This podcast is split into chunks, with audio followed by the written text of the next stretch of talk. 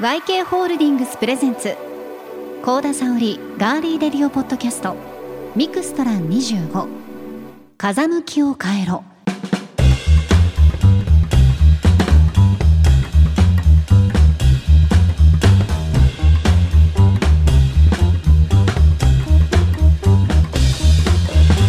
皆さんこんにちは。YK ホールディングスプレゼンツ。ガーリーレディオポッドキャストミクストラン25風向きを変えろ。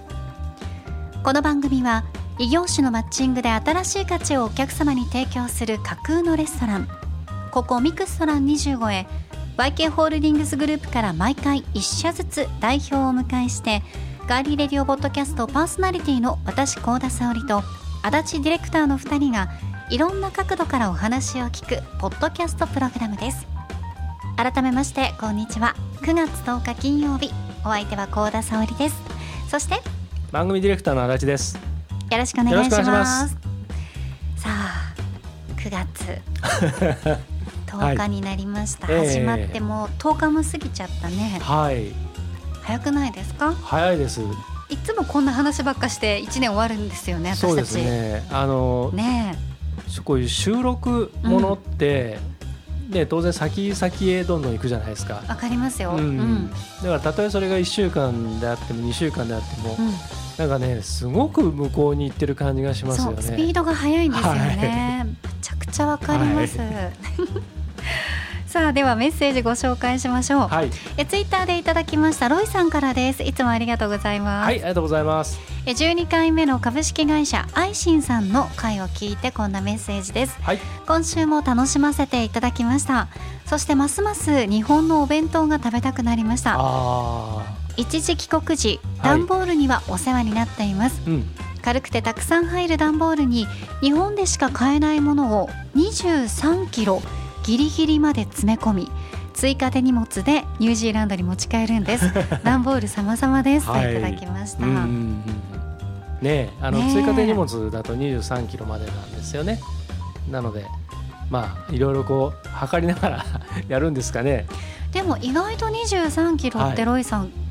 あっという間に23キロになりそうですよね、ねえ。あの物にもよるんだと。も。だから瓶のものとかはあそうそうそう。やっぱりななかなかねうん。あれですから紙パックのものようにするとか。え何買って帰ってるなんんだろう。でしょう。日本でしか買えないものってあるからやっぱりその日本のあれなんですかね。ああいう。あんなにだってほらうん。ニュージーランドで、はい。とっても素敵なうん。日本食レストランだったり、はい。ええ。日本の食材を売ってるスーパーがあっても、こっちでしか手に入らないものがやっぱあるまあまあそれは、うん、あるでしょうね。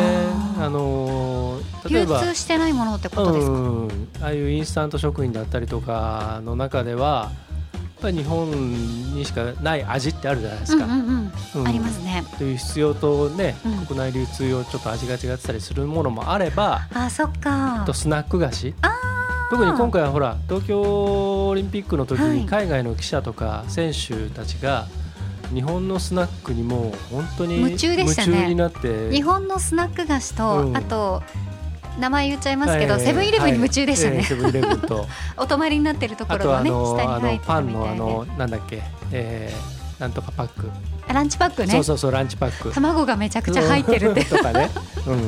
やっぱりああいうものはねあの日本ならではあ。でなんでないですかね。そっかそっか。うんうんねはい、じゃあまたロイさん次にええ。一時帰国される際には、うん。あのこれを買いたいなっていうものを今のうちにええ。なんかね、ピックアップしていただいて、もしあのなかなか帰れないってことになれば、ううんちはねあの足立が自腹で送りますんで、はい、ぜひ。そうだな。え2000円ぐらいまで。送料の方が高いので ぜひぜひロイさんお申し付けくださいませ。よろしくお願いいたします、はい。さてまずはこの番組のスポンサー YK ホールディングス株式会社をご紹介しましょう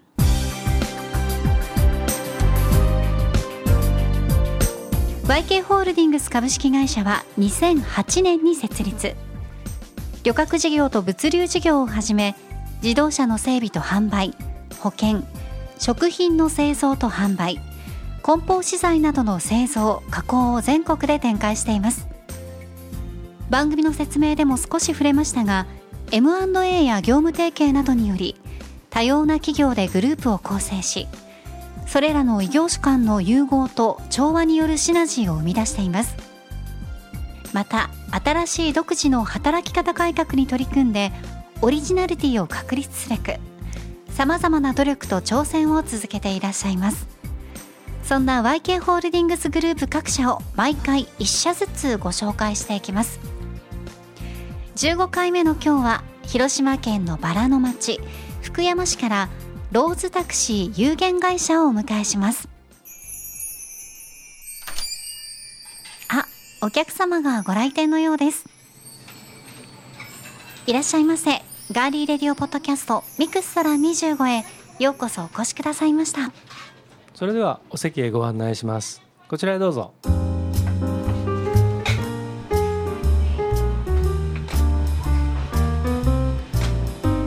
回のお客様は広島県福山市にありますローズタクシー有限会社取締役社長平田隆弘さんです。よろしくお願いします。よろしくお願いします。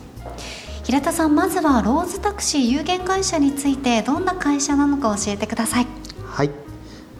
ローズタクシー有限会社は広島県の福山市にタクシー事業と飲食事業飲食事業は鹿児島黒豚とんかつをご提供しています。で、えー、自動車売買自動車販売業とか中古車の販売買取といった事業も行っております。で福岡県にはトラックの運送事業の営業所がございます。はい。展開エリアとしては現在は広島県そして福岡県ということになりますかね。はいそうです。飲食店もスタートされたということでとんかつ屋さんですが、はい、これは平田さん今年始まった事業なんですよね。そうです。今年の、えー、緊急事態宣言があったんですけども、はい、それの少し前に、えー、えー、オープンをさせていただきまして、うん、でオープンイベントでは、えー、毎日100食限定で出したんですけどもありがたいことに完売をしていただきました、はい、でその後少しして緊急事態宣言になりまして広島県も対象でしたので少しお休みいただいたんですが、あのまあ、今日収録をさせていただいてますけども今日も元気にあの営業しております。はい。なぜあのタクシー会社が飲食店しかもとんかつ屋さんをスタートしようと思ったんですか？そうですね。あのやっぱり今こういったご時世ですのでタクシー事業の中で収益性っていうのをどんどん高めるっていうのはなかなか難しいというところがあります。で社員さんもあのやはりなかなか景気がいい時と比べると、えー、収入っていうのも上げづらい中で、えー、飲食の事業をすれば福利厚生としても社員さんに喜んでいただけるかなというところもありますし、え昨年から続くコロナの影響でタクシーではあのお客様を運ぶことしかできなかったんですけれどもその中で飲食物っていうものをタクシーでも運ぶことができる。これはあの許認可の関係もあるので、あの運輸局の方に届け出はしないといけないんですけれども届け出をさせていただいたのでうちでも飲食物を運べるようになったんですね。でそういったところからタクシーの活用と従業員さんにも喜んでいただいてもちろん地域の方にもあの質のいい料理を提供して喜んでいただけるのではないかというところがきっかけになります。はいありがとうございます。もう一つだけ伺っていいですか、はい、平田さんこれとんかつ屋さんをオープンするときに、はい、えー鹿児島黒豚のとんかつ、はい、鹿児島黒豚とんかつ装備というお店の名前じゃないですか、はい、たくさん全国各地に、まあ、もちろん広島県にも美味しい豚肉ありますけどなぜ黒豚鹿児島県の黒豚を選ばれたんですか？はい。あのー、やはりえー、いろんな美味しい料理がある中でとんかつっていうところでいうとあの実はローズタクシーの近くにとんかつ屋さんがとても多いんですね。えー、であの、まあ、5軒以上、えー、とんかつ屋さんがありましてでその中で後発で後から出店をさせていただくので美味しいものをご提供したいなと。いうところがあったのでやはり鹿児島県の黒豚これ六白黒豚を使用させていただいてるんですけれどもすごく味の良い美味しい油が、はい、乗ってますんでこれをご提供させていただきたいなというところが流れになります。はい、ありがとうございます。もう装備さんの話ばっかり聞いてしまいましたが、まあ、ぜひですね皆さんも、まあ、今年オープンしたてのお店ですので、はい、お近くの方は、えー、鹿児島黒豚とんかつ装備さんにも足を運んでいただきたいと思いますしローズタクシーにもぜひ乗車していただきたいと思います。タクシー会社を運営されておりますので地域との関わりというのはまあ本当に広範囲にわたってありますよね。はいそうですね、えー、ローズタクシーは18年目の会社になります。2003年から創業してまして、えー、やはりあの、あ、りきたりかもしれないんですけども地域密着でさせていただいております。であの福山市ですね。福山市の花というのがバラが福山市の花となってましてそこから社名のローズタクシーというところも取らせていただいております。やはり普段からですね地元密着で地域の方から支えていただいてっていうところがありますので実はあの地元の病院だったりとか施設にもあの継続的にですね車椅子を寄贈させていただいたりしています。これはあの会社の主導というわけでもなくて実は乗務員さんがですね会社に設置してある自動販売機があるんですけどもその中でアルミ缶を分けてで集めてでそこを缶をですねお金に変えてそこから車椅子を購入して集まったらその購入した車椅子を寄贈するという活動をさせていただいてます。つい先日も近くの福山市民病院様に2台車椅子を寄贈させていただきましたじゃあ自主的に皆さんドライバーの皆さんがスタートされたことなんですね。はいそうなんです。へえんかすごいですね。なかなかこれをやりなさいとかね言われて動く人が多い中で皆さんが自分たちで、まあ、リサイクルしてアルミ缶をリサイクルしてお金に変えて車椅子を寄贈するってそこまでやれるその行動力がなかなか他にはないですよね。そうですね。すごくそのやっぱり会社を運営させていただく中でも乗務員さんからも学ぶことがとても多いですし、そうですね。気持ちがこう温かい方が多いので、それはすごくこう励みにもなりますし、あの逆にこうすごく勉強させていただけるなとは思います。はい。えローズタクシー有限会社として会社が目指すものこだわり続けていきたいことというのは何か平田さんありますでしょうか？はい、えー、そうですね。創業から地域の方に支えていただいているタクシーサービスっていうものはあの今後より質をよく高めていかないといけないなと質をよくしていかないといけないなと思ってまして今年の3月にはあのサービスマナー接遇といったところに特化して社員教育も改めてスタートさせていただきました、まあ、初回に関してはですね管理者管理職で、え班長制度が運転手さんにはありましてあのリーダー的存在の方っていうところでの立ち位置なんですけどもその方々に、え受講をしていただきました。はいこれはあの他の社員さんにも継続的によりあの展開していきたいなと思って資料もあの社内で確保してますので今後も行ってまいります。はいまあ、現在コロナ禍ということでタクシー業界は本当に全国で大打撃を受けている会社が多いと伺っております。ローズタクシー有限会社でも、まあ、この時代のご苦労などは何かございますか？そうですねあのこの1年に関してはやはりその一般的なお客様の数というのがあの緊急事態宣言等もあったりコロナでクラスターが発生するというニュースが流れますとあのどうしてもお電話いただく件数がですねとても減ってしまうと。ても少なくなってしまうということがありました。でまだ、えー、コロナ前と比べるとしっかり回復してるとは言えないんですけれどもあの全員がすごくこう厳しいなと思う中でもですねあの協力してみんなで回復を待つだけじゃなくて積極的に先ほど申し上げた飲食事業を取り組むとか新しいことをやっていってプラスをしていって改善を目指そうという気持ちがどんどんどんどん強くなってるかと思いますのであのそこの部分をやはりあの一緒にあのより、まあ、引っ張れる形でも役割としてはこう動いていけたらなとは思ってます。はい、ありがとうございます。苦労の部分がこうプラスに働いているような、はい、そんな印象を受けますね。ありがとうございます。はい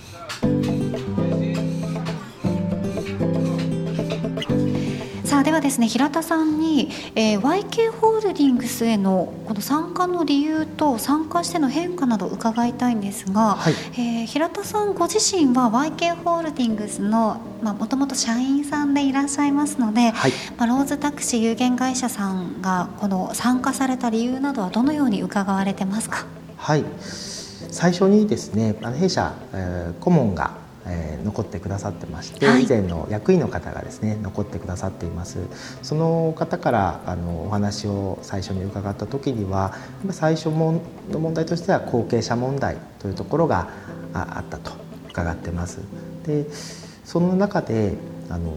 いろんな会社とのご縁を探しているというところで、えー YK ホールディングスグループの浜タクシーさんですね、はい、こちらのグループ化された時の新聞の記事をご覧になったそうです。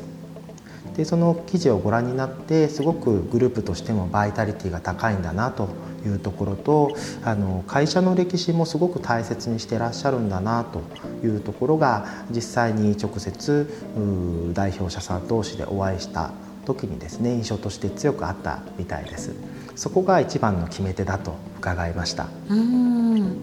実際に平田さんが取締役社長として入られて、はい、この YK ホールディングスのグループにローズタクシーが入ったことで感じた、まあ、現場で感じる変化というのはどんなことがありますか？そうですね。一番大きく感じているのはやはりあの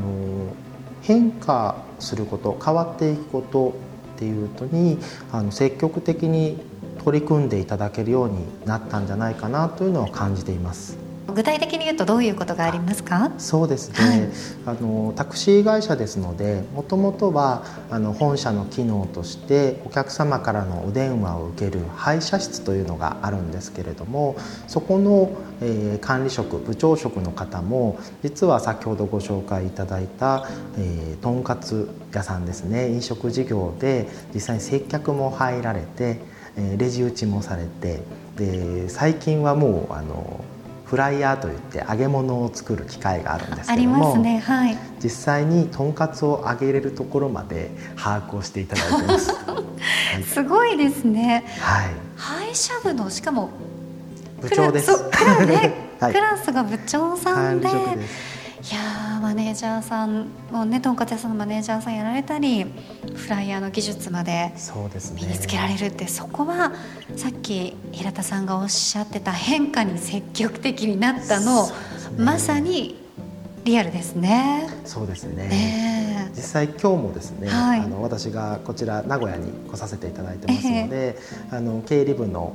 社員さんも2名急遽じゃああのキャベツの千切りいきますって言っていただいて あの1時ぐらいにはお店に来て頑張ってくれてます。はい、電卓をねあの包丁に変えて、ね、今日は頑張っていらっしゃる、はい、ということですね。はい、はい、ありがとうございます。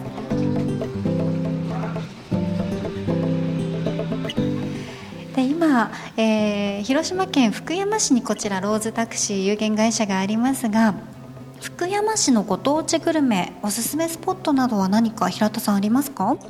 はい、まあ、すごくこうありきたりになってしまうんですけれども、はい、やっぱりあの広島のお好み焼きというのはこうおすすめさせていただきたい一つかなとグルメの一つかなと思っています。ねうん、はい、あの大阪のもうお好み焼きこれもすごく美味しいんですけど広島のお好み焼きはキャベツが多くて、はい、すごくあっさりしてるっていうふうに言っていただきますのでもしお越しいただく際にはぜひ行っていただきたいなというところがあります。はい、でおすすめスポットとしては2つほどあるんですけれども、はい、1つはですね福山城です。福山にお越しいただく際に新幹線ご利用いただくと福山駅からすぐに見ていただける場所にあるんですけれども、えー、来年ですかね22年2022年が築城400年となっていまして今あの改装が入っていますなのであのぜひ来年お越しいただく際にはあのよりきれいに、えー、と整えられた福山城というのをご覧いただけるかなと思いますしイベントもたくさん企画されてるみたいですのでそちらもお楽しみいただけたらなと思います。はい。あともう一つがですねあの今年、えー、4回目らしいんですが、はい、福山アニメというイベントが10月に開催されます。こちらはですねあの福山の駅前の場所を使ってあのコスプレイヤーさんが集まったりアニメのイベントをあのされる、うん、お祭りなんですね。でこちらもあの今年からローズタクシーとしてもあの企画にちょっと参加させていただいております。はい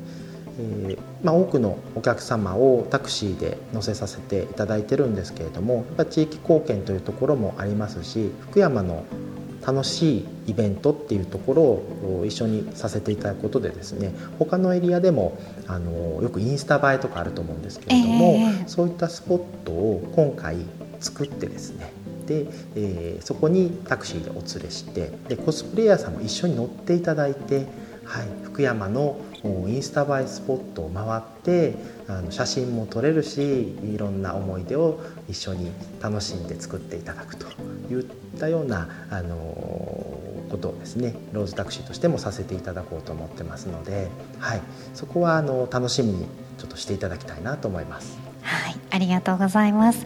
さすがですね。やっぱりあの観光の足となるタクシー会社の取締役社長ということで、細かくいろんなことをご紹介いただきまして、特にコスプレイヤーの方と一緒にタクシーに乗っていろんなとこ回れるっていう福山アニメの話は興味深く聞かれた方リスナーの方でも多いかもしれないですね。写真がお好きな方など特にもしよろしかったら10月23日24日コロナでどうなるかがまだわからないというところもあるとは思いますがぜひですね皆さん、はい、お出かけになってチェックしていただきたいと思います。ぜひお願いします。はい。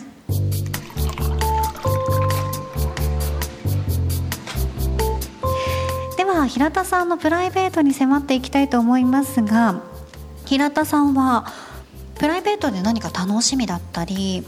うん。お休みの日にやっていることだったり何かありますか？そうですね。あのお休みの日に限ってで言うと、まあ、子供と一緒に遊ぶっていうのがあ。るんですけど。お子さんおいくつなんですか？えっ、ー、とですね下の子がまだ1歳になってないんですね、え4か 月ぐらいで。で真ん中の子が5歳、可愛いですね、はい、上の子は中学生1年生になります中学1年生？はい、は いすごいなまっちゃいましたけど 中学生のお子さんがいらっしゃるようには見えないですね、はい、顔が。す。ごい若い。なんか今おいくつですか？34です。あ34歳で、はい、中学校1年生、はい、やっぱ若い子若いですね。恐れます。恐れ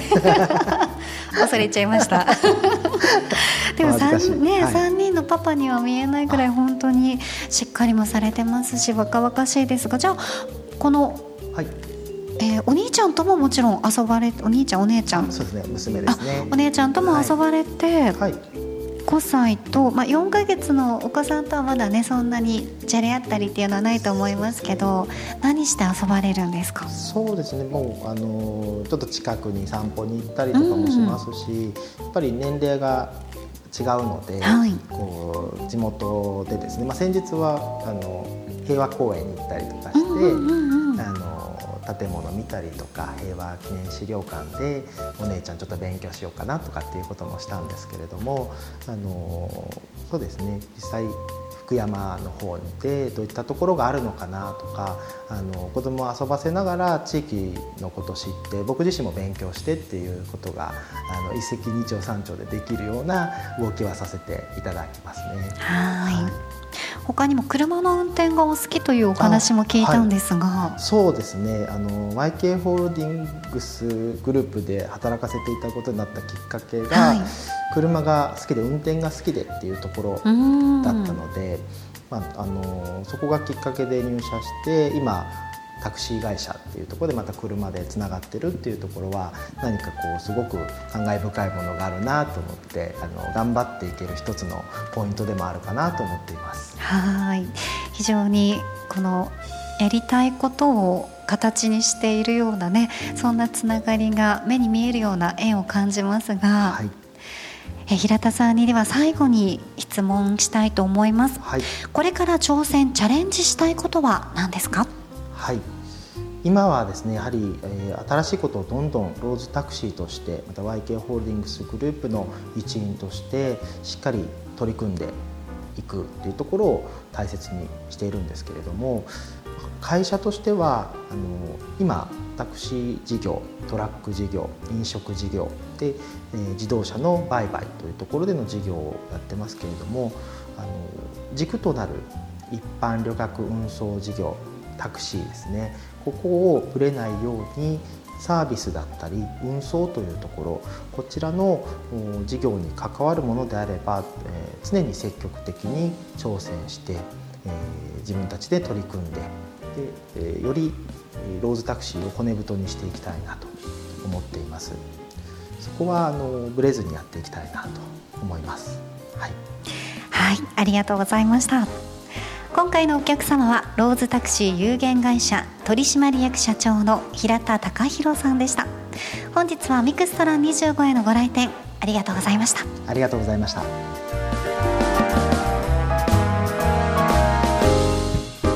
今回はローズタクシー有限会社代表取締役社長の平田隆弘さんにお話伺いました。はい。平田さんも本当にいろいろなお話を多岐にわたってしてくださったんですが、はい、お若いのに非常にバイタリティあふれる。そうですね、うん、はい。もうなんていうんですかね。はつらつとしたという言葉がぴったりでしたね、うんうん、はい、目の輝きが。そうですね。はい。これからもやるぞっていうようなね、うん。うん、あの意気込みを感じましたけど。なんか楽しそうにやってる感じがしましたね。うん、だって、ねあの距離を通勤してるんでしょ？車で。そう。ねえ。なかなかな距離ですからね。本当に。ご自宅からね。ねまあでも小さいね可愛らしいお子さんがお家にいらっしゃるのであればそれもまた励みになってあの帰りたくなっちゃうんでしょうね。そうですね。やっぱりそれもその家庭が、はい、あの安眠できるというかね、うんうん、安息できるというか。そうですね、ね、その時間をあの運転に使ったとしても、はい。うんうんうん、その方がいいと。そうですね、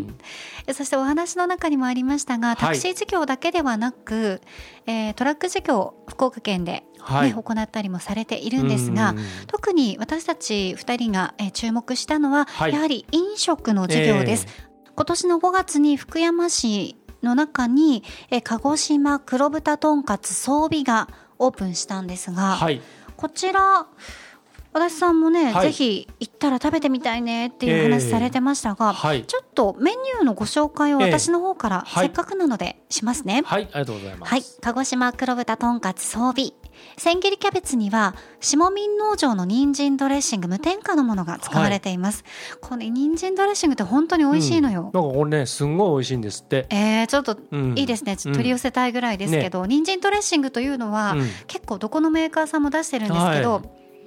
皆さんご存知だと思いますが、えー、お高いんです。ですね、うん、はい。それをこう使ってるっていうのはすごいなんか、うん、お得感がここからね、うん、溢れ出てる感じがします。すね、はい。そしてメインの黒豚ローストンカツ、うん、こちら黒豚ローストンカツ定食。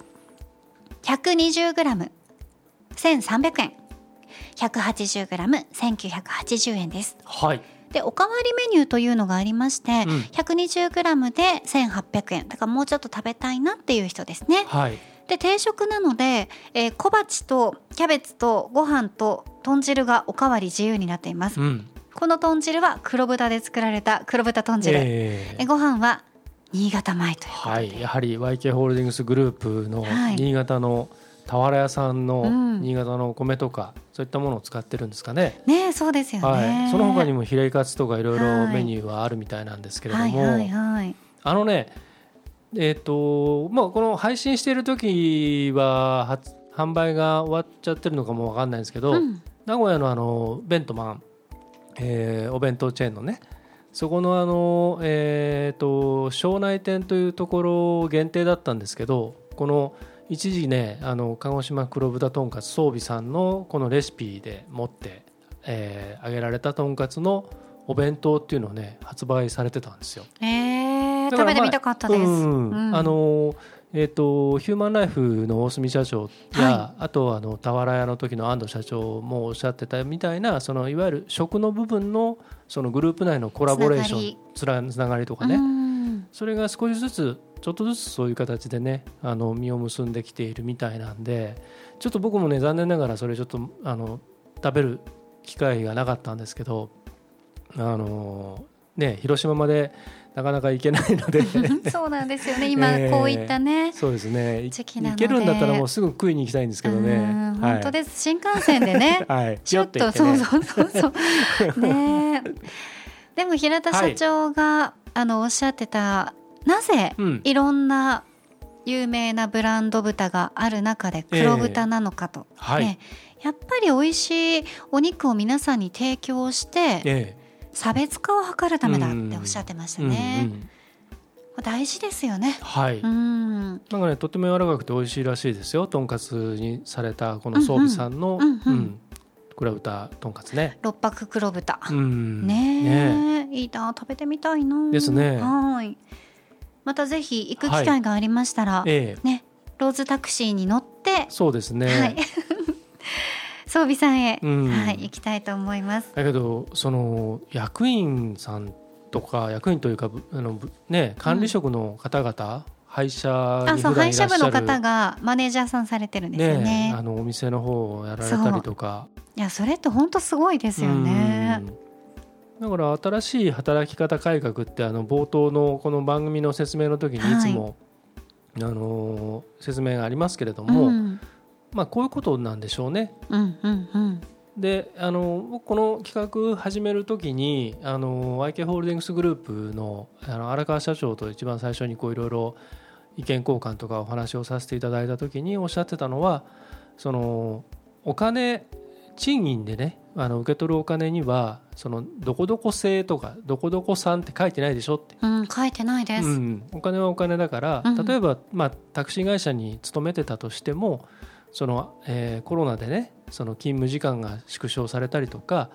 待機時間が多くなっちゃったりでその間も当然賃金は発生してくるんだけどそういう時に例えばこうそのとんかつ屋さんがあってそっちの方のお店の運営の方でまあ慣れない仕事かもしれないけどそこで始めていってでそこから得る賃金と普段ほまあ本業というかタクシーの方から得る賃金とお金には変わりないでしょ。うん。って労働に対する報酬じゃないですかどっちにしたって。だからそういうこともおっしゃっていていやそれすごくね 腑に落ちたところがあるんですよね。だからそれが多分あの社員の皆さんもそれを納得なさってるからこういう形であの、うん、お仕事ができるんでしょうね。本当にどの会社も前職、まあ、前にいた部署と全く違うとか、ねうん。そういうことができるのもうん。この YK ホールディングスグループの良さなんだろうと思いますし、そうですね。平田社長ご自身は睡眠改善インストラクターの資格もね、はい名刺のとこにね 肩書きが載ってて。そうなんです。よ持ってらっしゃるので、えこれもしかしたら、えはい。タクシーでねあの疲れている、うん。仕事で疲れている社員の皆さんに対してのうんそういった指導だとか、ね YK ホールディングスグループの皆さんに対してスタッフの皆さんに対しての睡眠の改善の指導っていうことも今後されるかもしれないですしね。ね。私もやってほしいです。はい。ということでぜひ皆さんですね、えーこれからまた広島の方にね行かれる際には、はい。お出かけになって福山市の方に行かれる際にははい。お出かけになっていただいて、ええ。ローズタクシーを利用してはい。装備さんのとんかつもええ。召し上がっていただきたいと思います。はい